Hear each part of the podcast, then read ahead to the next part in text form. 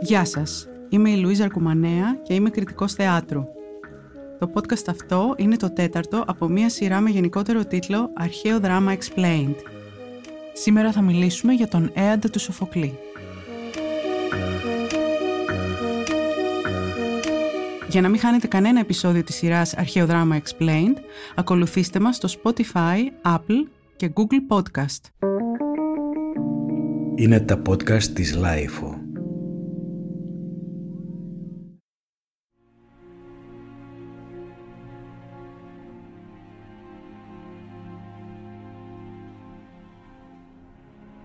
Ο Έας πρέπει να πεθάνει.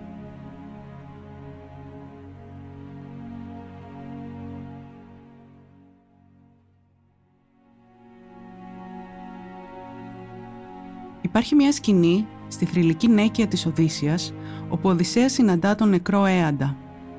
Έχουν παράξενους λογαριασμούς μεταξύ τους οι δύο ήρωες. Αν μισούσε έναν άνθρωπο ο Έας την ώρα που αφαιρούσε τη ζωή του, αυτός ήταν ο Οδυσσέας.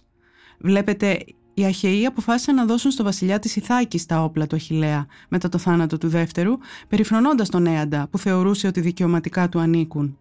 Και ήταν αυτή η έχθρα του, με τον Οδυσσέα και με τους Ατρίδες, που οδήγησε τελικά στη συντριβή του σπουδαίου ήρωα. Ο Αία δεν συγχώρησε ποτέ τον Οδυσσέα.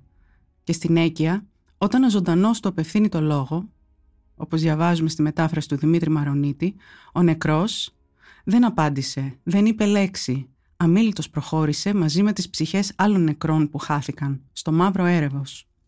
Ο Έας μισεί τον Οδυσσέα τόσο πολύ, ώστε ούτε με τα θάνατον δεν θέλει να του μιλήσει. Μένει βουβός και χολωμένος, σαν μου τρωμένο παιδί στη γωνιά του. Αν υποθέσουμε ότι ο Άδης είχε γωνίες, αποφεύγοντας επιδεικτικά τον άνθρωπο που τους στέρισε το πολυπόθητο έπαθλο. Ο Σοφοκλής τα σημειώνει όλα αυτά. Τα μελετάει. Ο Έας είναι η πιο ομοιρική από τις τραγωδίες του. Η αυτοκτονία του Έαντα τον συγκλονίζει. Γιατί πώς φτάνει ένας μυθικός ήρωας να αφαιρέσει τη ζωή του, τι είναι αυτό που τον οδηγεί στο ίστατο αδιέξοδο, ποια είναι η πηγή της απροσμέτρητης αθεράπευτης απόγνωσής του, με άλλα λόγια, γιατί πρέπει να πεθάνει ο Έας; Αν απαντήσουμε σε αυτό το ερώτημα, θα έχουμε πλησιάσει και στην ουσία της έννοιας του τραγικού.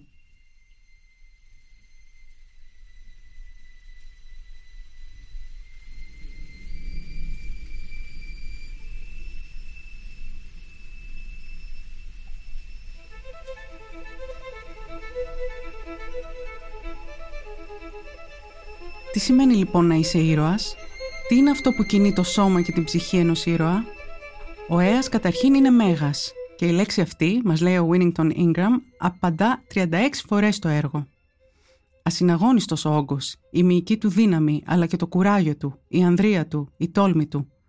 Είναι ένας άνδρας των πράξεων, των έργων και όχι των λέξεων. Όταν όμως μιλάει, συχνά κομπάζει για τον εαυτό του. Ο λόγος του δηλαδή είναι κόμπος για να αναφέρουμε την αρχαία λέξη. Επιπλέον είναι άλκημος, δηλαδή εύρωστος, θούριος, δηλαδή ορμητικός, έθον, δηλαδή φλογερός, ευκάρδιος, δηλαδή στεναρός, αλλά και δεινός, δηλαδή τρομερός. Αγωνίζεται για τη δόξα, το κλέος, για να κερδίσει τη φήμη του καλύτερου πολεμιστή, του άριστου στη μάχη.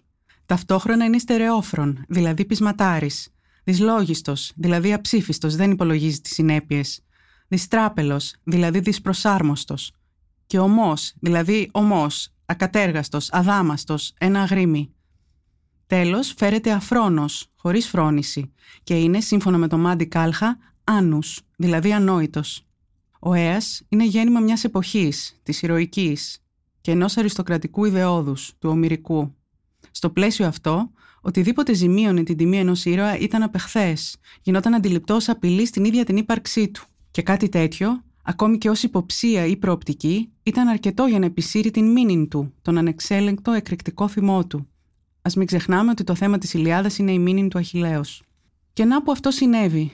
Να που η τιμή του Έαντα επλήγει με τον πιο ταπεινωτικό τρόπο.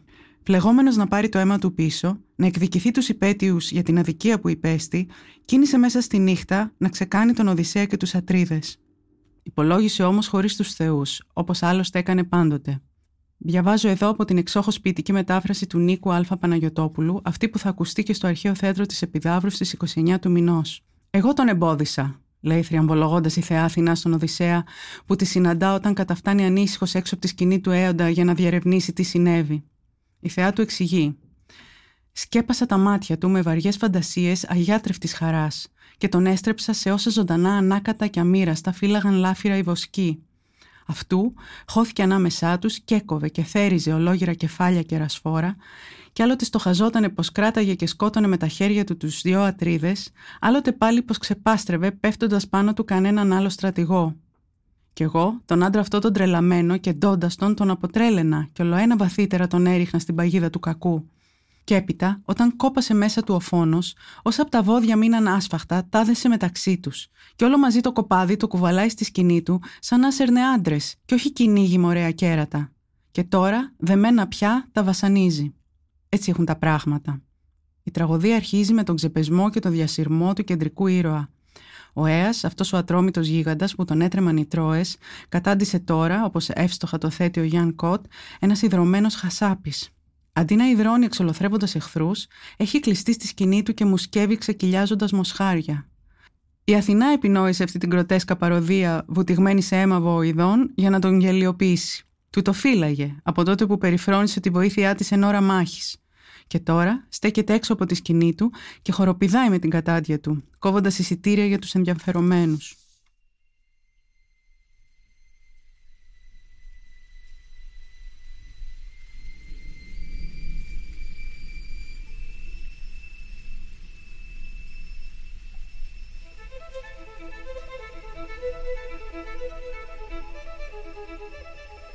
Ο Έας πρέπει να τιμωρηθεί. Πρέπει να τιμωρηθεί όχι μόνο επειδή κίνησε να βλάψει τους επικεφαλείς του ελληνικού στρατού, ασχέτως αν το κατάφερε ή όχι, αυτός ήταν ο στόχος του. Πρέπει να τιμωρηθεί επειδή αψηφά τους θεούς και φέρεται σαν Θεός ο ίδιος. Όχι τώρα που τρελάθηκε, αλλά ανέκαθεν. Επειδή, όπως λέει ο Κάλχας, ενώ γεννήθηκε άνθρωπος, δεν σκέφτεται σαν άνθρωπος. Μη κατά άνθρωπον φρονεί. Όταν ο πατέρας του, ο Τελαμόνα, τον ξεπροβόδιζε στη μάχη, του ευχήθηκε να νικά με το κοντάρι και με τη συνδρομή των Θεών. Ο Αία όμως απάντησε: Πατέρα, με τη βοήθεια των Θεών και ένα μηδενικό θα μπορούσε να νικήσει. Αλλά εγώ έχω την πεποίθηση πως και χωρίς αυτήν θα σύρω προς εμένα αυτό το κλέος. Έτσι καφιόταν και αναλόγως φερόταν, πράγμα που ήταν ασυνήθιστο και αθέμητο για τα δεδομένα του ομυρικού ιδεώδους σημειώνει ο Winnington Ingram. Η θεϊκή βοήθεια ήταν ο τρόπος με τον οποίο ο ήρωας εξηγούσε τις στιγμές της ανώτερης ανδρείας του, όπως και τις ξαφνικές εμπνεύσεις του. Ο Αία και μόνον ο Αία, ο Σοφόκλειος Αία, αισθάνεται ότι θα ήταν μειωτικό για το γοητρό του να δεχτεί βοήθεια από έναν Θεό. Ο Αία δεν ακολουθούσε κανένα κανόνα, δεν συμμαχούσε με καμία δύναμη, είτε ανθρώπινη είτε θεϊκή. Ήταν μόνος, λέει το αρχαίο κείμενο ξανά και ξανά, είτε σε καιρό ειρήνης είτε σε καιρό πολέμου, ο Έας έστεκε μόνος και τώρα πάλι μόνος παραδέρνει μέσα στην τρικυμία του μυαλού του, λίγο προτού αφαιρέσει τη ζωή του.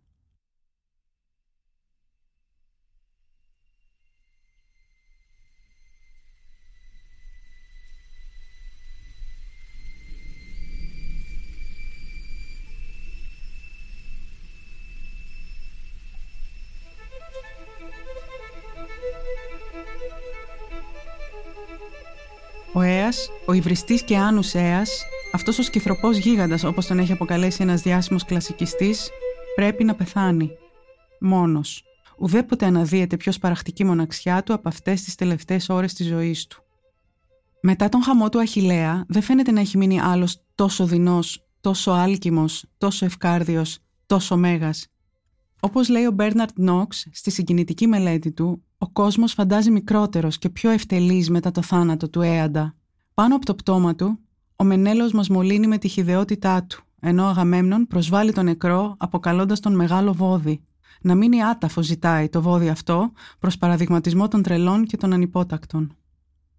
Ο κόσμος δεν έχει πια χώρο για έναν Έαντα και ο Έαντας δεν έχει χώρο στην ψυχή του για τον νέο κόσμο που αναδύεται γύρω του, ενώ ρίχνεται στο σπαθί του. Οι αξίες της Ιλιάδας έχουν σβήσει. Ο ηρωικός κόσμος έχει καταρρεύσει, γράφει ο Κότ. Ο Αία συνειδητοποιεί ότι δεν μπορεί πια ούτε να ζήσει ούτε να πεθάνει ηρωικά. Χωρίς τιμή, άτιμος και χωρίς προοπτική να αναστήσει την τιμή του, είναι ένας ζωντανός νεκρός. Το μόνο που του μένει είναι η αυτοκτονία. Και τι χαρά να φέρει μια μέρα στην άλλη προσθέτοντας και αναβάλλοντας το θάνατο, αναρωτιέται ο ήρωας. Καμιά αξία δεν έχει ο άνθρωπος που ψεύτικες ελπίδες τον φερμένουν. Ο ευγενής ή πρέπει να ζει καλά ή καλά να πεθαίνει.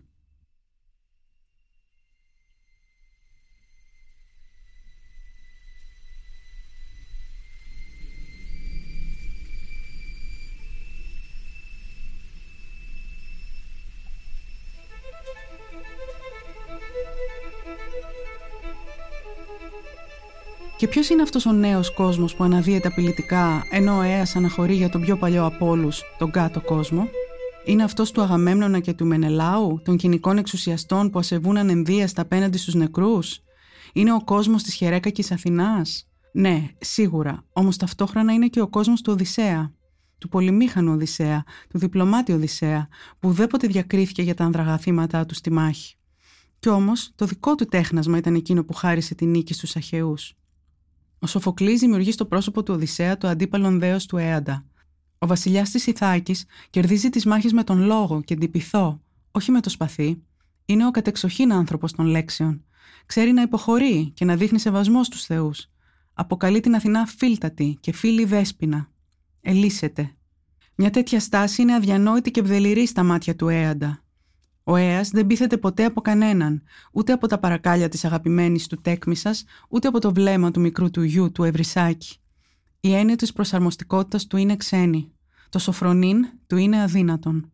Όταν κοπάσει ο στρόβιλος της τρέλας του, ψάχνει με το βλέμμα του ένα σταθερό σημείο αναφοράς. Το βρίσκει. Το σπαθί του καρφωμένο περήφανο στην άμμο. Αυτό τον ανακουφίζει. Πόσο θα ήθελε να μείνουν όλα ίδια; Ο γιος του να ανατραφεί όπως εκείνος και να του μοιάσει ο πόλεμος της Τρίας να μην τελείωνε ποτέ. Υπάρχω θα πει είμαι παγιδευμένος και μάλιστα παγιδευμένος θανασίμος, γράφει ο Χρήστος Μαλεβίτσης στο βιβλίο του περί του τραγικού και που δεν μπορεί να με αποπαγιδεύσει κανένας και η μόνη λύτρωση από τα δεσμά των όρων της εγκοσμιότητας θα συμβεί με την καταστροφή παγίδας και παγιδευμένου μαζί.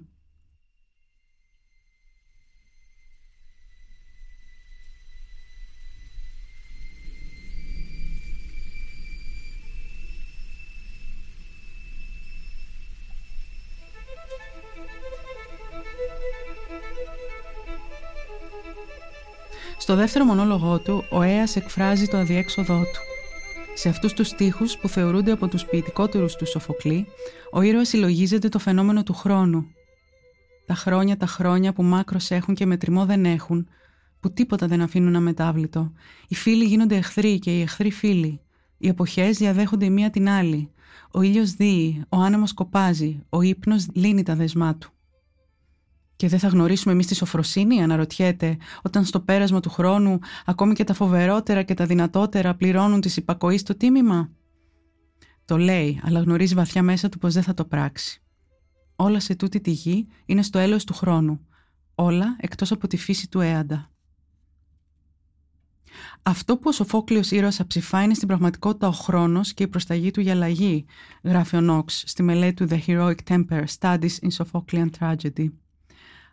Αυτός είναι ο αληθινός αντίπαλό του, ο πανίσχυρος χρόνος, ο κυρίαρχος όλων μας, ο οποίος διαλύει κάθε τι ανθρώπινο, το σώμα, το πνεύμα, τα έργα των χεριών και του μυαλού μας. Ο χρόνος συνιστά τη συνθήκη και το πλαίσιο της ανθρώπινης ύπαρξής μας, και να τον απορρίψει κανείς σημαίνει να είναι ερωτευμένος με το αδύνατο.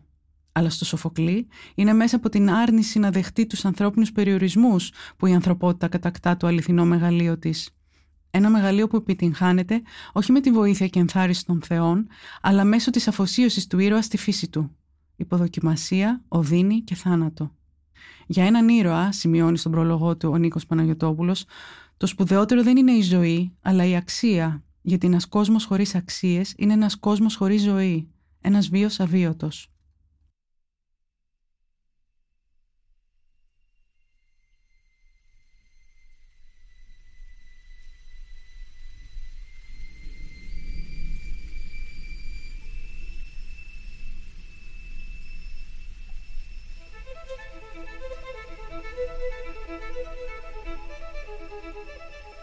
Οδυσσέας, από την άλλη, αποδέχεται το εφήμερο, το ευμετάβλητο, το πεπερασμένο της ανθρώπινης ύπαρξης. Εμείς οι ζωντανοί τίποτε δεν είμαστε, είδωλα είμαστε και κούφιοι ίσκοι, λέει στην Αθηνά. Ξέρει ότι ο θάνατος θα έρθει μια μέρα για όλους, θα έρθει και για εκείνον. Ναι, μπορεί ο Οδυσσέας να μην έχει το ύψος ενός έαντα. Φαντάζει δίπλα του πιο μικρός. Διαθέτει όμως μια μεγάλη αρετή που τη στερούνται όλοι οι υπόλοιποι. Και αυτή η αρετή είναι η συμπόνια. Σε αντίθεση με τον Έαντα που πεθαίνει γεμάτος μίσος για τους εχθρούς του, ο Οδυσσέας ξέρει να τους δικαιώνει όταν το καλεί η περίσταση. Επικτήρο, λέει στην Αθηνά, όταν εκείνη περιχαρής του παρουσιάζει το αξιολύπητο θέαμα του τρελαμένου Έαντα στη σκηνή του. Και είναι εκείνος που ούτε να του μιλήσει δεν ήθελε ο Έαντα στον Άδη. Είναι εκείνος που πείθει τους κοινικού ατρίδες να επιτρέψουν την ταφή της γιγάντιας σωρού που αιμορραγεί στην παραλία στο έλεος των πουλιών και των κυμάτων. Το έργο μοιάζει να κόβεται στα δύο με την αυτοκτονία του Έαντα. Δύο κόσμοι χωρίζονται για πάντα και ανάμεσά τους κοίταται ένα νεκρό σώμα, μνημείο στη δόξα του παρελθόντος. Αν στο πρώτο μέρος κυριαρχεί ο παλιός κόσμος, εκείνος των βασιλέων και των ηρώων, τότε το δεύτερο θυμίζει περισσότερο το οικείο δημοκρατικό πλαίσιο της κοινωνίας του Σοφοκλή. Εκεί όπου άνθρωποι με υψηλά και ταπεινά κίνητρα εμπλέκονται σε διαμάχες λεκτικές προκειμένου να αποφασίσουν για τη δικαιότερη λύση ενός προβλήματος. Στην πόλη του 5ου π.Χ. αιώνα έχουμε περάσει από το ατομικό στο συλλογικό, από την ομότητα στη διαπραγμάτευση, από την αυτάρκεια στην αλληλεξάρτηση, από το μένο στον κινησμό αλλά και στον νύκτο, από τον Αχιλέα στον Οδυσσέα. Ο Τροϊκός πόλεμος έχει προπολού τελειώσει. Όμως η κοινωνία, όπως διαφαίνεται στη λογοτεχνία και στο θέατρο της περίοδου, ακόμη νοσταλγεί τους χαμένους τη ήρωες και τη μυθική εκείνη εποχή. Με αμφιθυμία αποχαιρετά τον Έαντα και υποδέχεται το νέο είδος πολίτη, αυτό που θα υπερασπιστεί το καλό του συνόλου, υπακούοντας σε δημοκρατικές διαδικασίες. Άγνωστες έννοιες για έναν Έαντα που περιπλανιέται μονάχος μέσα σε ένα τρομακτικό κενό. Ένα παρόν που δεν έχει μέλλον για να παρηγορήσει, ούτε παρελθόν για να καθοδηγήσει, λέει ο Νόξ. Γράφει ο Χρήστος Μαλεβίτσης, αυτή η κοσμική μοναξιά του προσώπου, η αιώρησή του πάνω από τις αβύσους του μηδενός, η συνέστηση αυτής της άπειρης ερημίας μέσα στις ερήμους του χρόνου και του χώρου συνιστά την ουσία του τραγικού, η οποία απομένει ως πικρό κέρδος ύστερα από την τραγική εμπλοκή του προσώπου με τον κόσμο. Χωρίς αυτή την κοσμική μοναξιά δεν υπάρχει τραγωδία.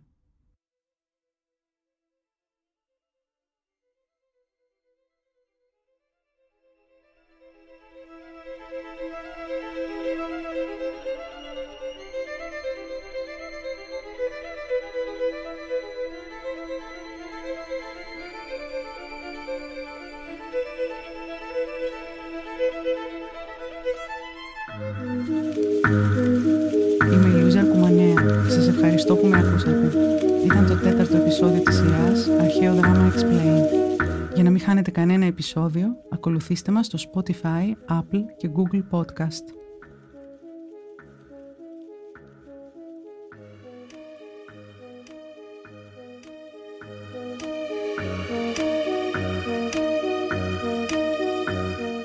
Ηχοληψία, επεξεργασία και επιμέλεια, Φαίδωνας Κτενάς και Μερόπη Κοκκίνη ήταν μια παραγωγή της LiFO. Είναι τα podcast της Λάιφο.